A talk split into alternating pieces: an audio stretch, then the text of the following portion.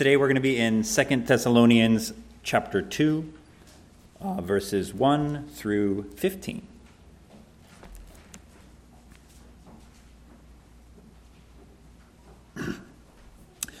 now, brethren, concerning the coming of our Lord Jesus Christ and our gathering together to him, we ask you not to be soon shaken in mind or troubled, either by spirit or by word or by letter, as if from us, as though the day of Christ had come.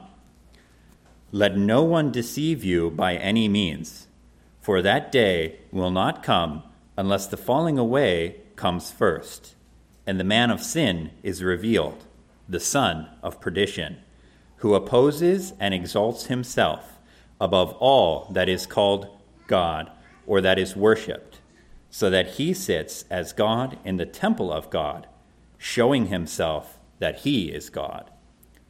Do you not remember that when I was still with you, I told you these things? And now you know what is restraining, that he may be revealed in his own time. For the mystery of lawlessness is already at work.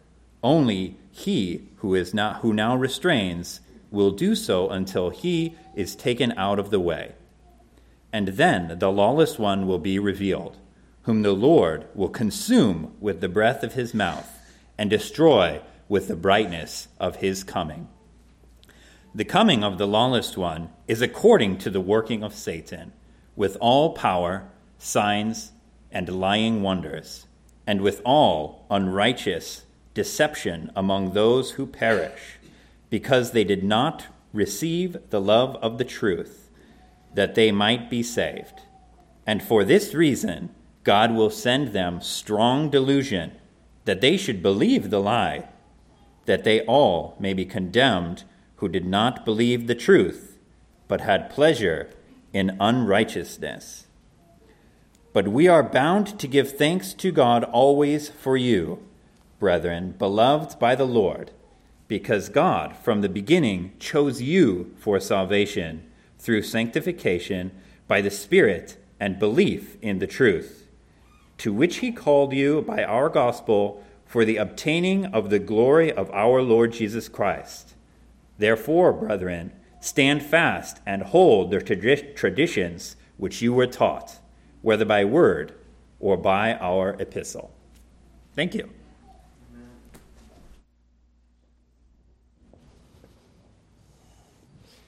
You may be seated.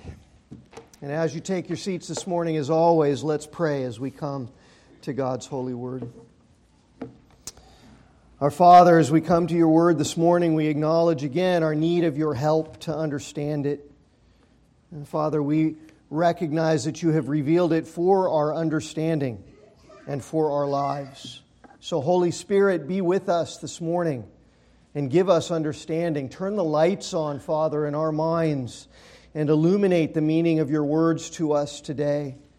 And help us again, not just to understand in our minds, but to trust in our hearts and in our lives, that we might live hopefully, and that we might be prepared for the great coming of our Lord Jesus Christ. That, Father, we might glorify you and serve you and be effective lights in the darkness for the sake of your kingdom and for the sake of the gospel until Jesus comes. And so, Father, this morning, give us encouragement, give us hope, and use your word to continue its work in our lives. This we pray in Jesus' name. Amen. Amen. Well, I know that last week I told you that we were going to take several weeks together to study Jesus' teachings about the end of the age in Matthew chapter 24, and we are.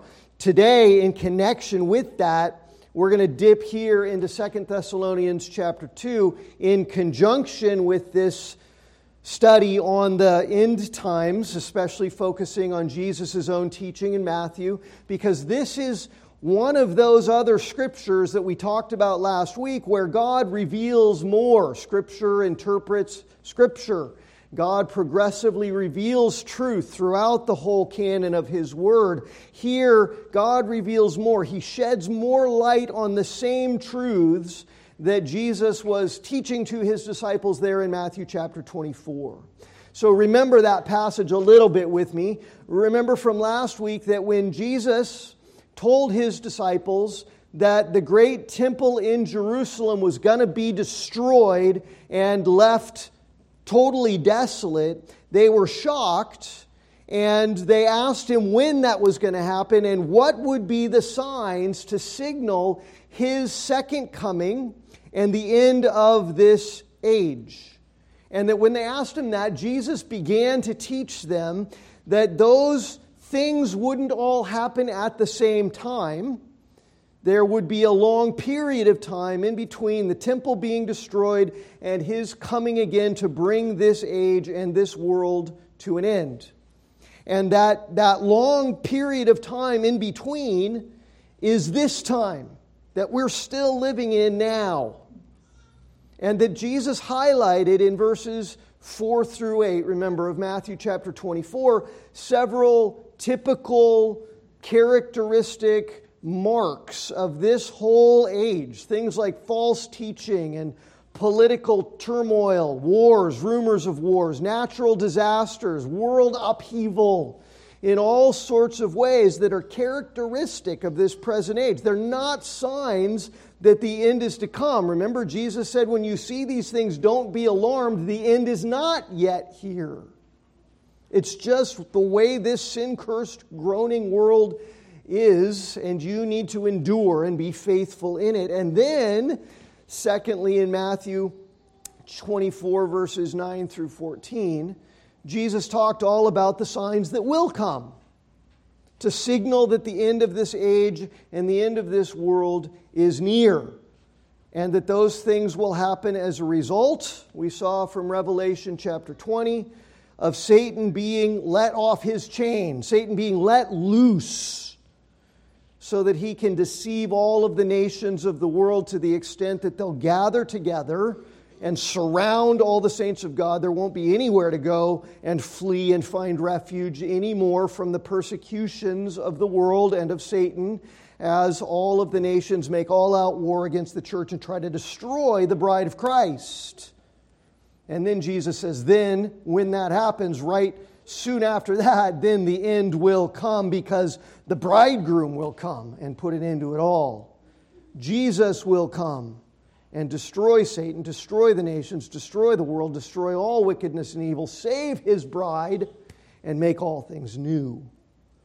And we saw that during that time at the end when Satan is let loose and the nations are deceived and the church comes under that massive global sort of coordinated persecution from all the nations. During that time, remember, John says in 1 John chapter 2 that someone or something called the Antichrist will appear, leading all of that deception and persecution and causing a lot of people who are in the church and call themselves Christians, causing a lot of them to fall away. Remember? Because the cost of following Jesus and enduring to the end will become too great for many people to bear. And, and, and so they'll fall away. A massive apostasy will come when Satan is let loose near the end of the age.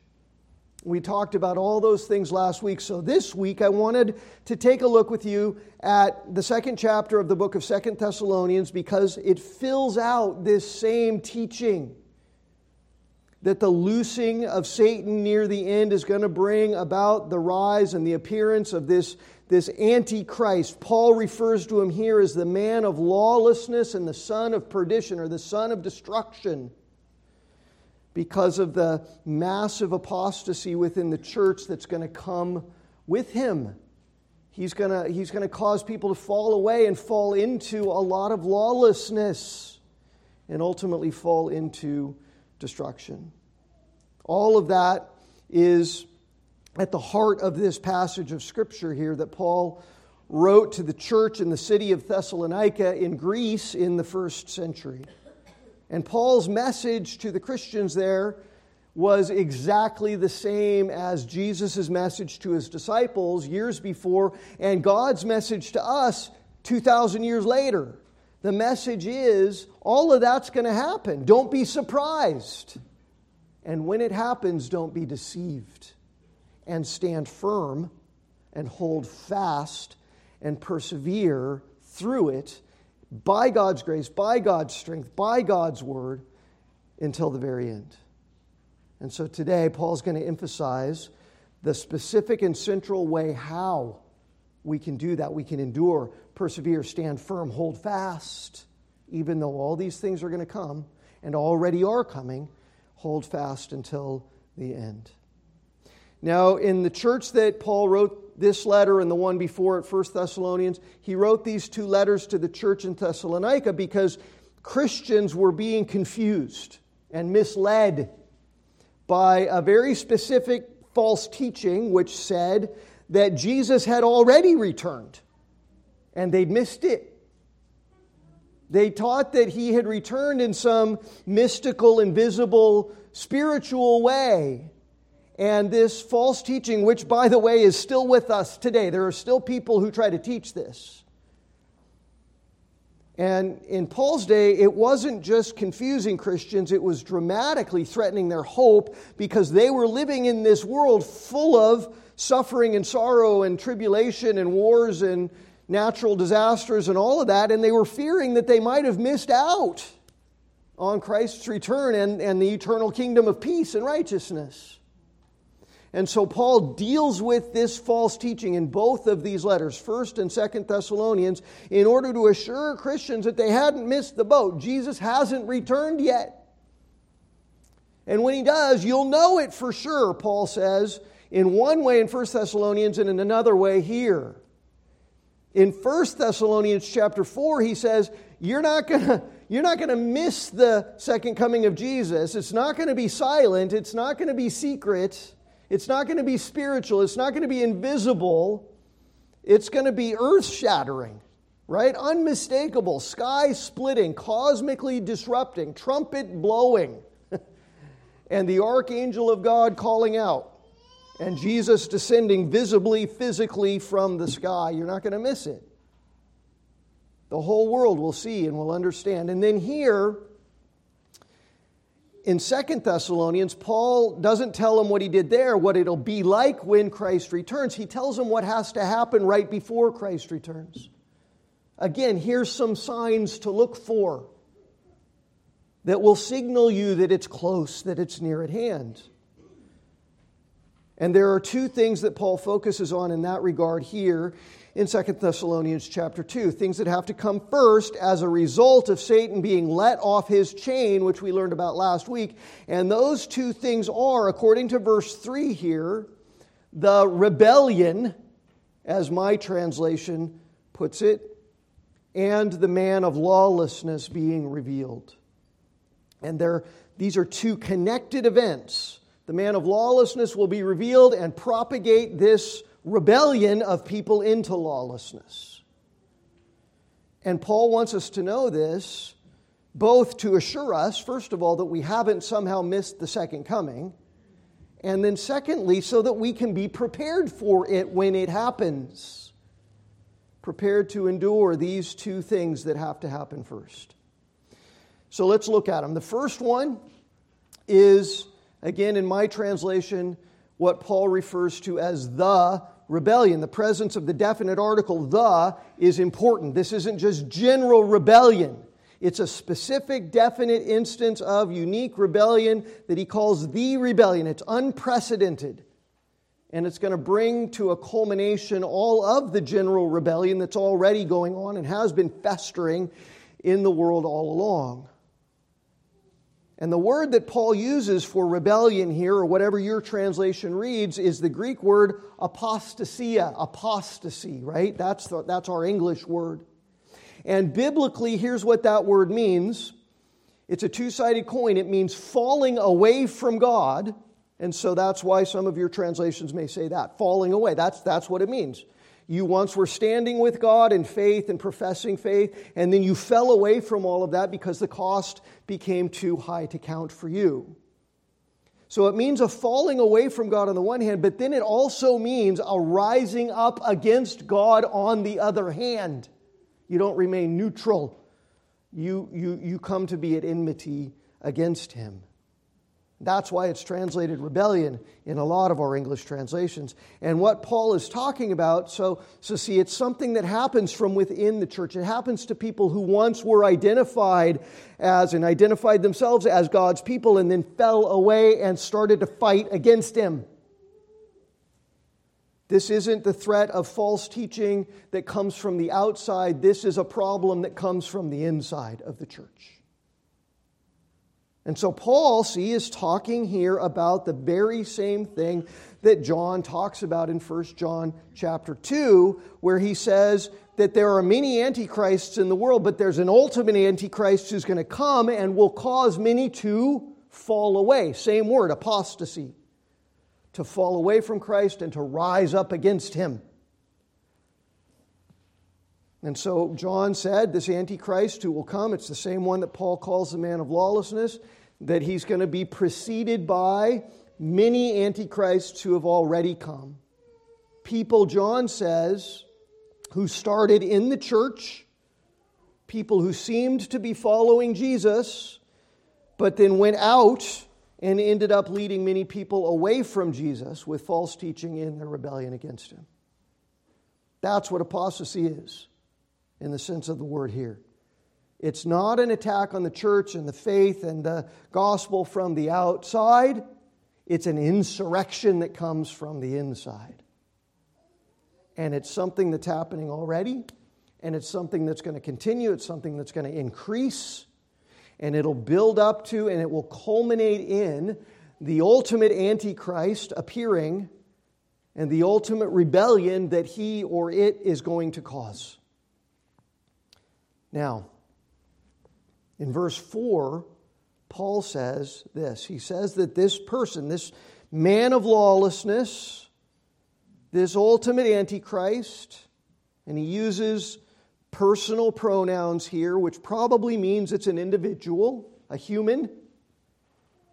Says that he opposes and exalts himself against every so called God or object of worship, so that he takes his seat in the temple of God proclaiming himself to be God, which is a fulfillment of a prophecy back in the Old Testament book of Daniel about an ultimate enemy of God who was going to come and come into the temple of God and defile it, desecrate it, and then from that place attack the people of God. Now, there were two partial fulfillments in history already partial fulfillments already of that prophecy in Daniel. One of them was more than 150 years before Jesus was born, during the, the time of the Maccabees, when this Hellenistic king called Antiochus Epiphanes came and, and defiled the Jewish temple in Jerusalem, desecrated it with, with pig's blood the physical temple building there in Jerusalem. And then there was another partial fulfillment when the Romans came in 70 AD and installed all of these pictures of the and images of their emperor who they venerated as God in the temple, defiling it spiritually, desecrating it again, and then ultimately they, they tore the temple down and destroyed it. But here, Paul's pointing forward past all that to something more, to an ultimate fulfillment, to the ultimate fulfillment of Daniel's prophecy when this ultimate Antichrist, this ultimate man of lawlessness, will, he says, take his seat in the temple of God. And that specific phrase, the temple of God, it's a specifically worded phrase, it's a technical reference that occurs 10 times throughout the New Testament, including here. And of the nine other times that it occurs in the New Testament, the phrase temple of God refers to the physical building called the temple in Jerusalem. Guess how many times? Once. In a historical description in the Gospels.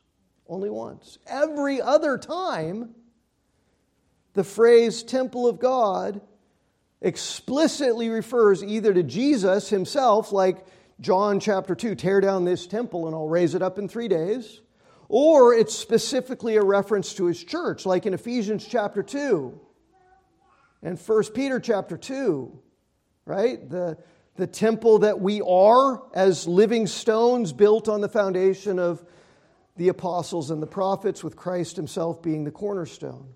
Or 1 Corinthians chapter 3, Paul says to the church in Corinth, Do you not know that you are the temple of God? And that God's Spirit dwells in you. He's not referring to the building in Jerusalem, right? He's referring to the people of God who are the temple of the Holy Spirit. He's referring to the church. Unambiguously. 2 Corinthians chapter 6, same thing. What agreement has the temple of God with idols? For we are the temple of the living God. It's not the building made of stone in Jerusalem, it's the church of Jesus Christ. That's what the temple of God is all throughout the New Testament. Ever since Jesus died and the veil of the temple of God that was the building got torn in two. So, see, it, it works like this. Just like all of those animals in the Old Testament that were sacrificed for the atonement of sin, just like all of those animals were foreshadowings of the perfect sacrifice of Jesus, who is the true and ultimate Lamb of God, the temple of the Old Testament was a foreshadowing of the true and living temple made out of living stones that Jesus and his church are in the New Testament. And that's, that's what the New Testament teaches, and that's what Paul's referring to here when he says that the man of lawlessness will take his seat in the temple of God. Not a building made out of earthly stones, but the church made out of living stones.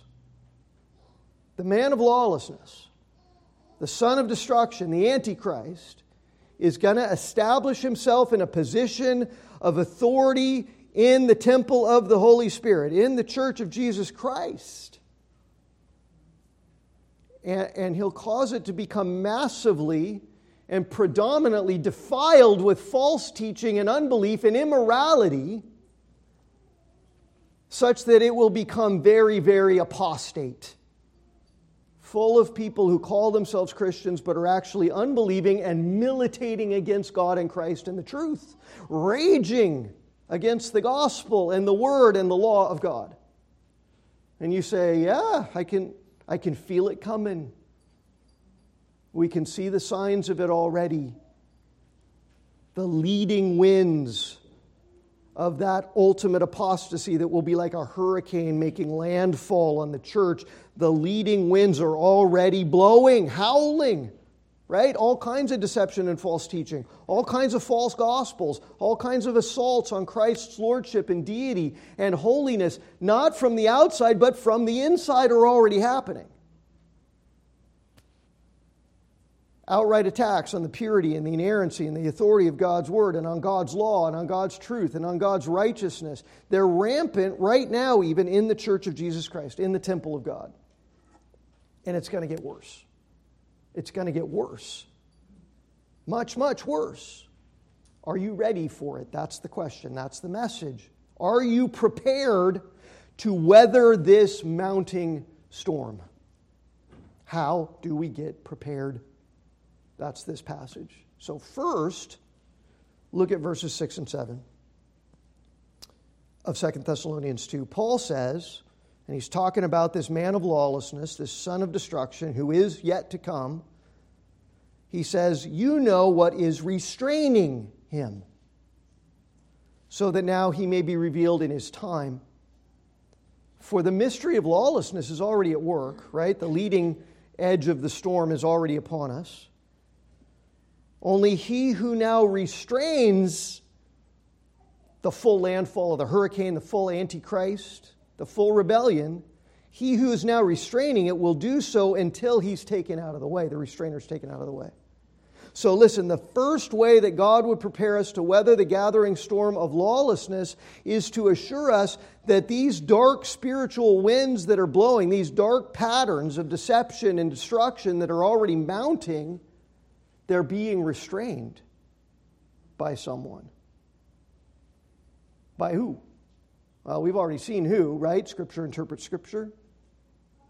I believe Paul's talking here about the same person and the same power that John was talking about in Revelation chapter 20, where we saw an angel binding, limiting, restraining Satan with a chain and a key. And here it says that when the Antichrist comes in verse 9, it's because of the activity of Satan. It's being restrained now by this angel. There's a divine sovereign power working through a heavenly agent, an angel, to restrain Satan's power and influence to try to decimate the church. And at the end of the age, Revelation 20 already told us the chain's going to be loosed, the restraint's going to be removed. And Satan is going to unleash this global conspiracy against the church, which is going to include the rise of this Antichrist who is, who is for now being restrained and he will bring about the great apostasy, the great rebellion. So all see that everything we've already studied is exactly what Paul is referring to here. He calls it the mystery of lawlessness in verse 7. Something that's being revealed to us so that we can understand. There's a pattern of lawlessness at work in this world that will one day build and increase and be manifested in the appearance of this man of lawlessness, but, but currently it's being restrained. It's being kept from being fully manifested in all of its ugliness and all of its rebellion. It operates by the activity of Satan, verse 9, but it's kept, as Satan himself is kept, from realizing its worst form. Before Jesus came into this world 2,000 years ago, spiritual darkness absolutely reigned over the whole planet, didn't it? Israel was the only light, and they were supposed to be the light to the nations, but even, even their light flickered desperately because they allowed the darkness to come in. They succumbed to the idolatry and the worldliness and the wickedness that Satan spread all across the globe. Then Jesus came and said, like we saw last week in Matthew 12, that he had bound Satan, was binding Satan, so that the disciples could go into the world and plunder Satan's house with him, making disciples, be his witnesses to the end of the earth. And what happened when they did that? Boom, right? The gospel started to spread like wildfire. For the first time in history, Thousands of people were saved in, in Jerusalem in one day alone, and then it started to spread all throughout Judea and Samaria and to the ends of the Roman Empire, and now, 2,000 years later, to the ends of the earth. Churches are still being planted. Nations who walked in darkness are seeing a glorious light because Satan, the prince of darkness, is bound by the power of the prince of peace. Because the angel in Revelation 20 has got Satan's neck on a chain. And even though Satan thrashes against that chain and pulls and snarls and roars like a fearsome lion, he cannot break that chain. He cannot do his worst. He cannot, so long as he is bound, deceive the nations and keep them in darkness. He cannot, so long as he is bound, keep the gospel from piercing the darkness and he cannot unleash the ultimate manifestation of Antichrist and lawlessness in this world. That's being restrained for now. But the winds of that apostasy are already blowing, and the full storm is coming. And so, to prepare us to endure the mounting storm, and not just throw up our hands in defeat and go, oh no, despair, oh, the end is nigh and all is inevitably bad despair, and defeat, Paul first shows us that God is restraining Satan and Antichrist so that we can be encouraged to stay faithful. If God's holding him back, let's go in and do the work that we're called to do during this time of restraint.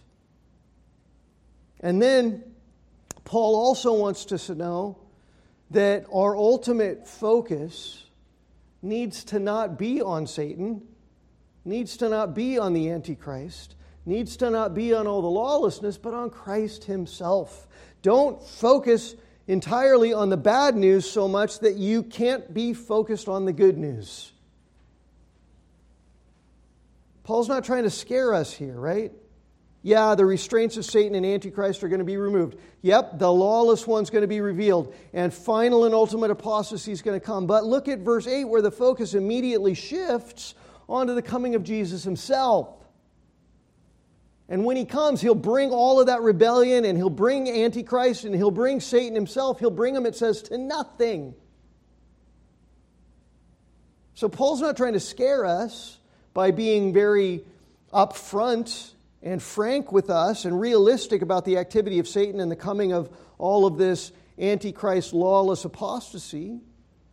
He's trying to prepare us for those terrible realities by focusing us on Jesus, on the wonderful reality of Jesus' sovereignty over this whole world and over Satan,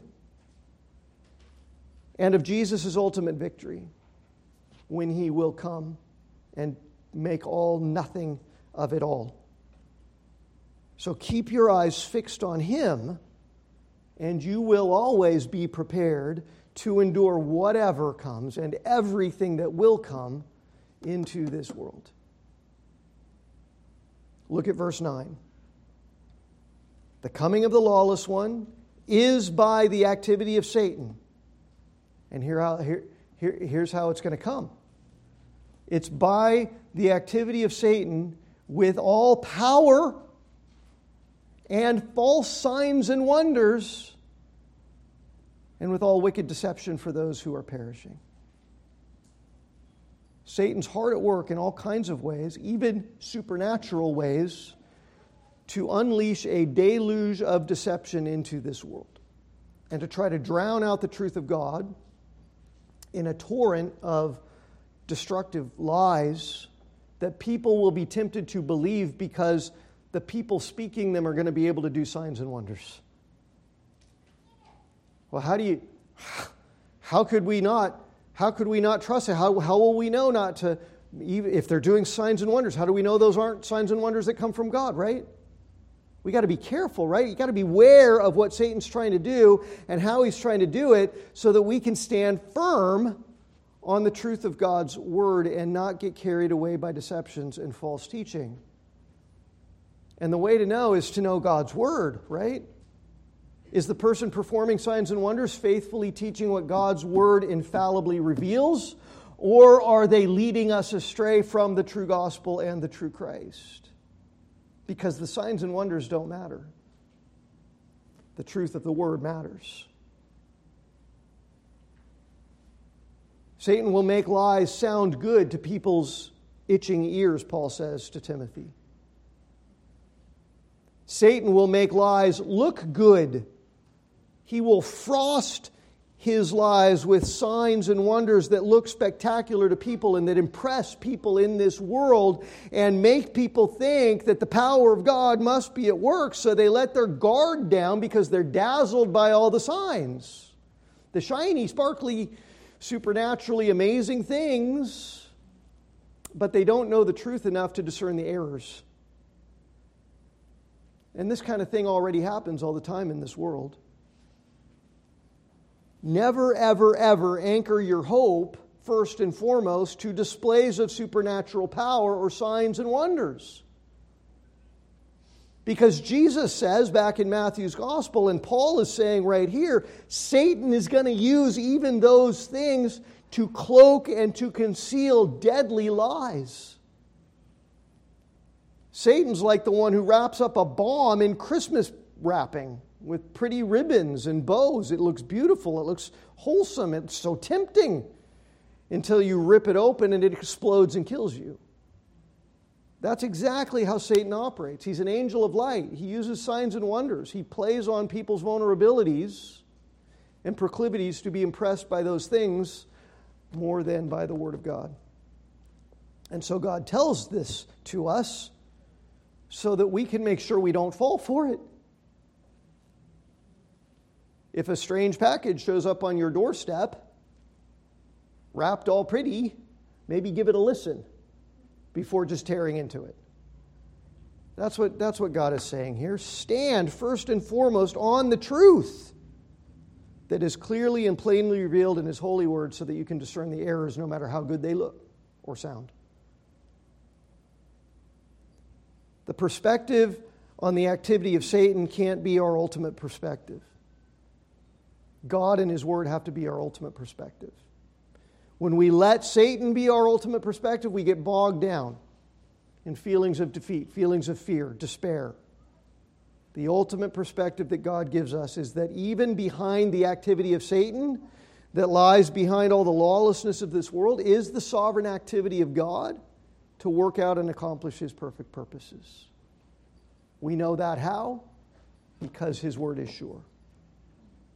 So, there in verses 9 and 10, where Paul says this, he says, the coming of the lawless one is by the activity of Satan with all power and false signs and wonders, with all wicked deception for those who are perishing. What's the very next word there?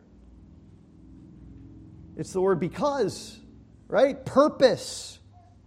Why is all this satanic activity happening ultimately? Paul tells us it's because, and this is a hard verse to come to terms with, but it's God's word. It's because people refused to love the truth and so be saved. And therefore, God sends them a strong delusion so that they may believe what is false, in order that all may be condemned who did not believe the truth but had pleasure in unrighteousness. That's a hard verse. You got to be careful how to understand that verse, right? God, who is holy and righteous, and just never ever causes sin. Very often gives mercy in response to sin and also gives justice. And the justice of God often fights fire with fire. He can't sin. He can't tempt anyone to sin, the scripture says clearly. But in his sovereign purposes, God often uses the sinfulness of sinners as a judgment against the sinfulness in this world, like he did in raising up the sinful Babylonians to punish the sinfulness in Jerusalem. And sometimes God gives sinful people what they deserve and what they're looking for, what they want, what they've been striving after. He gives them sin. He gives them over, Paul says in Romans 1, to their sinful desires and depraved minds because they refuse to turn to Him for salvation says the same thing here. They keep running after unbelief when the belief is being clearly proclaimed, when the truth is, then he's just going to give them all the unbelief that they want. People in this world refuse to love the truth that God has revealed in his word. They refuse to be saved by the free offer of salvation that God gives through faith in Jesus, right? Jesus says, Come unto me all who are weary, and I will give you rest. Everyone who calls on the name of Jesus will be saved. God guarantees in His Word. Spurgeon says with absolute confidence no one in hell will say, Well, I came to Jesus, but He turned me away. He rejected me. That's not how it works. Jesus won't turn away anyone who comes to Him, but those who refuse because instead of delighting in truth and holiness, they delight in falsehood and wickedness. They're going to be given what they want for eternity. And Paul's ultimate concern here is not just to assure Christians to be careful about the false teaching and to be confident that Jesus is still coming in the future, but to exhort us to be ready for his return by standing firm on the truth and not being led astray into unbelief. Because when Jesus returns, that's it. When Jesus returns, he's coming to bring the full and final judgment of God upon this world. And so nothing in this world matters more than being ready for that. How can you be ready? How can you be sure that you're prepared for Jesus to come? Well, Paul's answer can be summed up, I think, this way it's to be very, very confident of God's word and God's work in our lives, but I would add the word vigilant to it. Be vigilantly confident of God's word and of God's work in our lives. And that's what, that's what Paul's talking about in verses 13 through 15. He doesn't want us to just be generally confident. He wants us to be supremely confident that God's Word is true. And part of the way we can be is because of the work that God accomplishes in our lives through His Word. We need to trust what God says in His Word, especially when it comes to the gospel. And we need to trust the work that God is doing in our lives. And we need to put more confidence in that than we put in anything else in this world and in our lives. And that confidence doesn't happen automatically. You're not going to be sitting on your couch eating popcorn, watching football and movies all day, playing video games all day long, and not paying attention to God's word, and then all of a sudden you're going to become supremely confident of, of what His word says in a way that transforms your life. You got to be vigilant about it. This kind of confidence that we need in order to be prepared for the second coming of Jesus has to be cultivated actively in our lives. Can't just go around doing whatever we feel like and hoping that this robust, life anchoring confidence is going is going to just happen to us, causing us to know and to be prepared for the end. If that's your approach, when all of the apostasy comes, you won't be able to endure it. So, how can we cultivate vigilantly this life bolstering confidence that when Jesus returns to bring the fullness of divine judgment to bear on this world, we'll be ready for it? That's the question. When, here's the first part of the answer.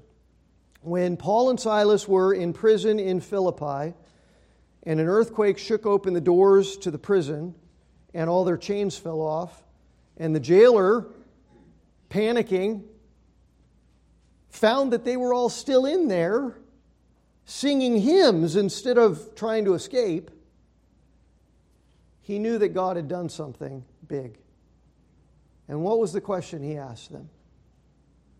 What must I do to be saved?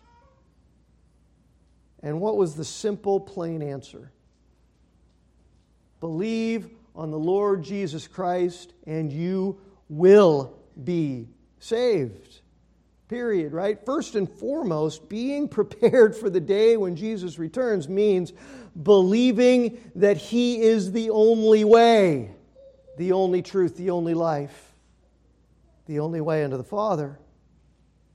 Being prepared, first and foremost, means believing in the gospel of salvation through Him alone believing that Jesus truly is the Son of God incarnate in human flesh, and that He came here, lived a sinless life, took our place on the cross as our substitute, bore all of the wrath of God for us, forgiving our sins, justifying us, reconciling us to God, adopting us as sons, so that when He returns to bring the full weight of divine wrath to bear against all the sin in this world, that divine wrath won't touch us.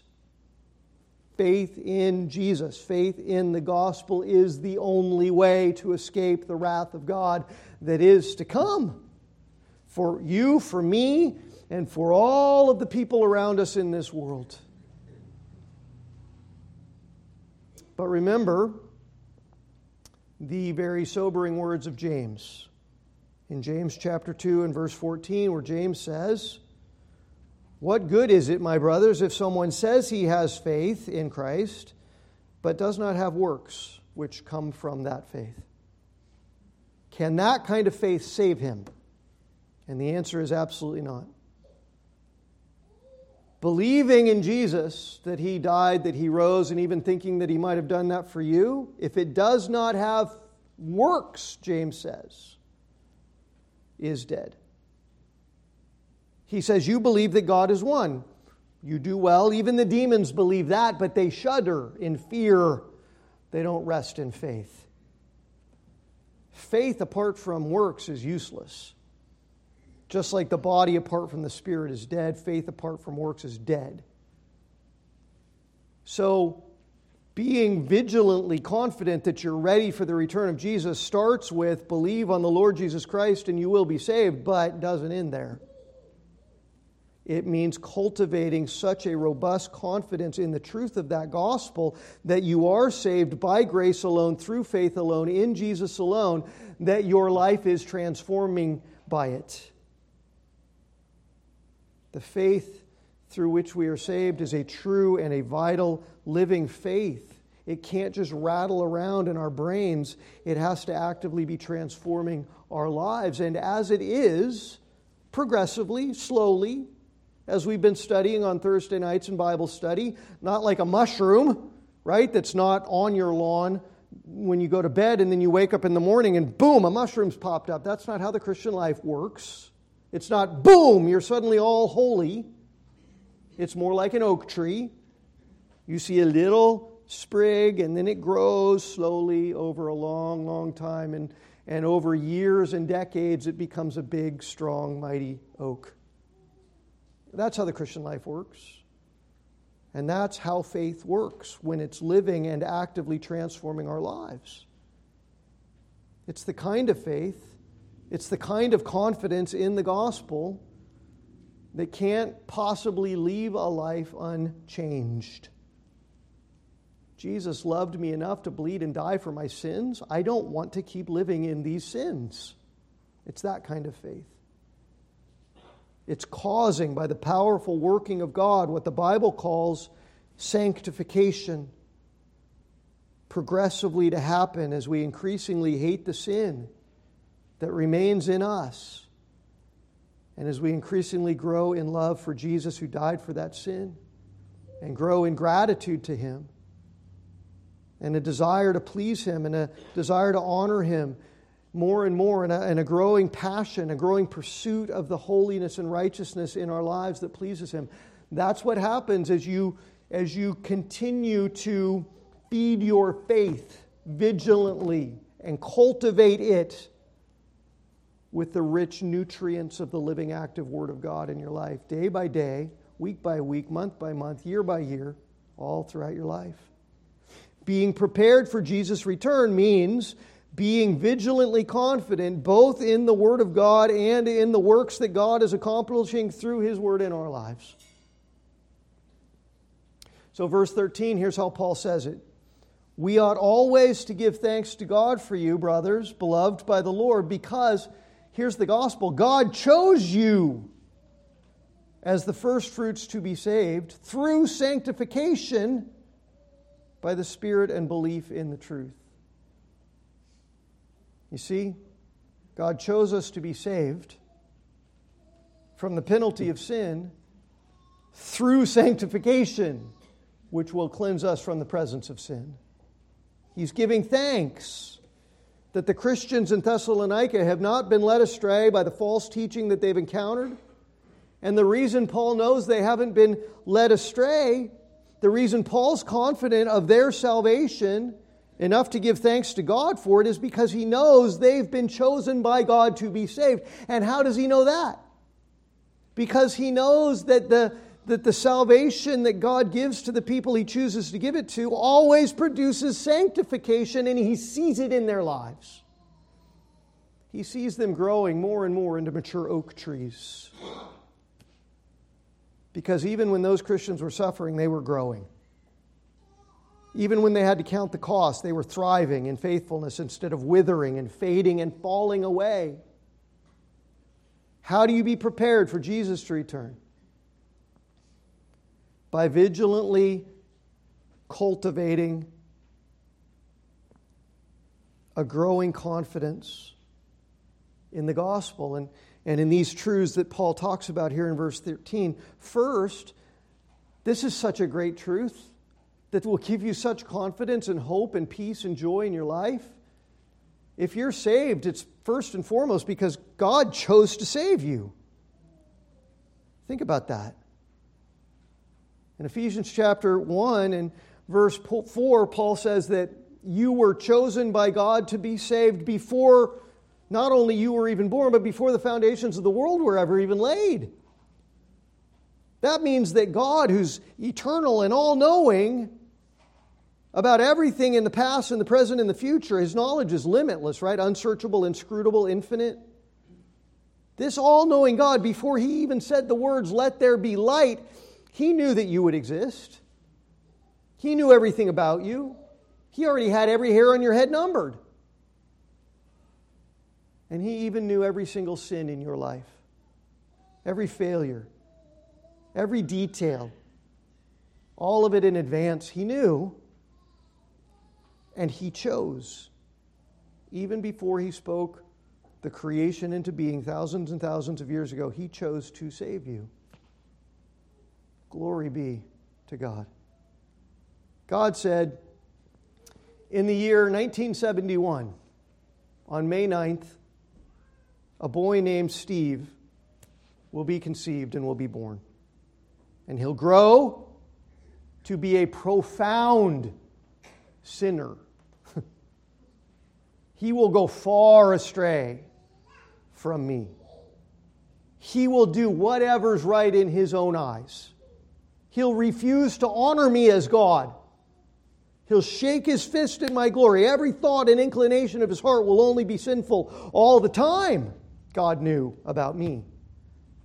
He'll look for ways, he'll invent new ways to reject my authority and spurn my glory and live according to his own desires. And God said, somewhere around, God knew exactly, I forget. But in the spring of 1986, I will redeem him. I will bring him to the absolute end of himself and I will show him my glory that he fell away from, and I will shatter his hard heart with the love and the grace of the gospel of Jesus Christ, and his life will never be the same. God knew, God chose. And listen, if God hadn't done that, hadn't determined before he even laid the foundations of the world, hadn't chosen me by the sheer unconditional depths of his divine love, then that redemption would never ever have happened. I promise you, because I know me. I can tell you without question, I would never have chosen him unless he had first chosen me. Now, look at what else Paul says here in verse 13. God did that. God chose you as the first fruits to be saved. How specifically? To be saved how? Through sanctification by the Spirit and belief in the truth that's revealed in the Word. God never, ever chooses to save anyone who he doesn't intend to sanctify. We're never saved because of our good works, but salvation always results in good works, if it's true. Saving faith is, by definition, sanctifying faith. The bare intellectual kind of faith that says, Jesus is my Savior, but doesn't bear any fruit of growing holiness, is dead faith. Can't save anyone, James says. Here, Paul says God chose you to be saved through sanctification by the Spirit and belief in the truth. He didn't just choose to make sure you'd never suffer his wrath because you had faith that Jesus suffered it for you, he chose also to sanctify you, to set you apart by the Holy Spirit as a whole person, mind, heart, body, for holiness and service to God and his kingdom.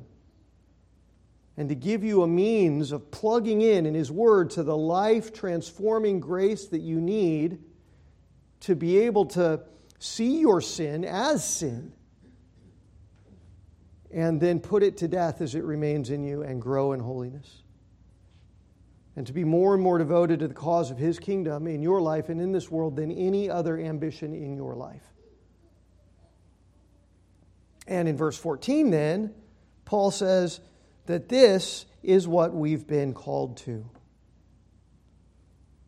To this he has called you through our gospel so that you may obtain the glory of our Lord Jesus Christ. He called us. It wasn't a suggestion. He called us to be saved from the wrath of God that is to come through faith in Jesus, which is a living faith that produces fruit and results in lives that are being sanctified, more and more molded to the image of Christ's righteousness. When Paul says that God called us to that, he doesn't just mean, hey, well, if you think it's, okay, then he means more than that. He means like he called Lazarus out of his tomb. By the power of his voice and by the power of his word, God is calling us to this salvation and sanctification. Jesus didn't just say, Lazarus, come forth, and leave it up to the dead guy to decide whether or not to do it. Jesus called and spoke resurrection into the dead guy. And the dead guy became a living guy once again. And then the living guy obeyed the voice of his master. And that's what Jesus has done to us. That's how God has called us to be saved through the sanctification of the Holy Spirit. He, he called our dead souls to be raised through the power of the gospel, to become new creation, because He is the resurrection and the life. And now He's calling us to grow and to obey and to persevere and to endure so that we will be prepared and ready for when Christ comes. And isn't it awesomely encouraging as we think about how to be prepared for the coming of Jesus? That, that what Paul's doing, first and foremost, is pointing us to God's work in us to prepare us, choosing us before we even existed, calling us with this, with this resurrection power to be raised, to live, to be saved, to be sanctified through the Holy Spirit and set apart to a life of devotion to Him through this divine power of God that does all this. So, being prepared for what's coming and for Christ's coming means being vigilantly confident, cultivating this confidence in all this work of God in our lives, so that, verse 14, we may obtain the glory of our Lord Jesus Christ. So that when He comes, God won't be glorified by casting us off as sinners into outer darkness, but instead he will be glorified by gathering us unto himself as, as redeemed children and as his precious bride to be brought into the presence of his glory forever. Will you be prepared? Will you be ready? If so, then you're going to have to endure what Paul says is coming. And, and if you're going to do that, and endure and continue to grow into a strong oak tree in your faith in spite of all of the lawlessness and persecution that will come and is already here, then you are going to need to plug into this power source that is the divine Word and the Holy Spirit operating in our lives. So, how do you know if you're going to obtain the great hope of dwelling in the presence of Jesus in his glory for all of eternity? Well, you know, if here and now you have this living, vital, Holy Spirit forged faith in the gospel that's causing you to be transformed into the image of Jesus from one degree of glory to the next as you persevere and endure. And so, to that end, verse 15, Paul gives us this powerful exhortation and encouragement. So then, brothers, here's what you've got to do to be prepared stand firm, hold fast to the traditions that were taught by us, either by our spoken word or by our letter. He means the scriptures, the living, active, life transforming power of the Word of God. Know it, read it, understand it, hide it in your heart, meditate on it, trust it, stand firm in it, hold fast to it, because there are going to be things that try like crazy to pull you away from it, lead you astray from it, and towards destruction. How can we cultivate this? confident assurance that our faith is living and vital and true only by standing firm and holding fast to the traditions. Traditions means teachings that have been handed down, ancient truths that haven't ever changed, that have been established in the past, revealed by God in His infallible, inerrant Word, taught and affirmed and preserved as the Holy Spirit has safeguarded them against being distorted and polluted and corrupted because they remain unchanged in God's Word. Listen, today,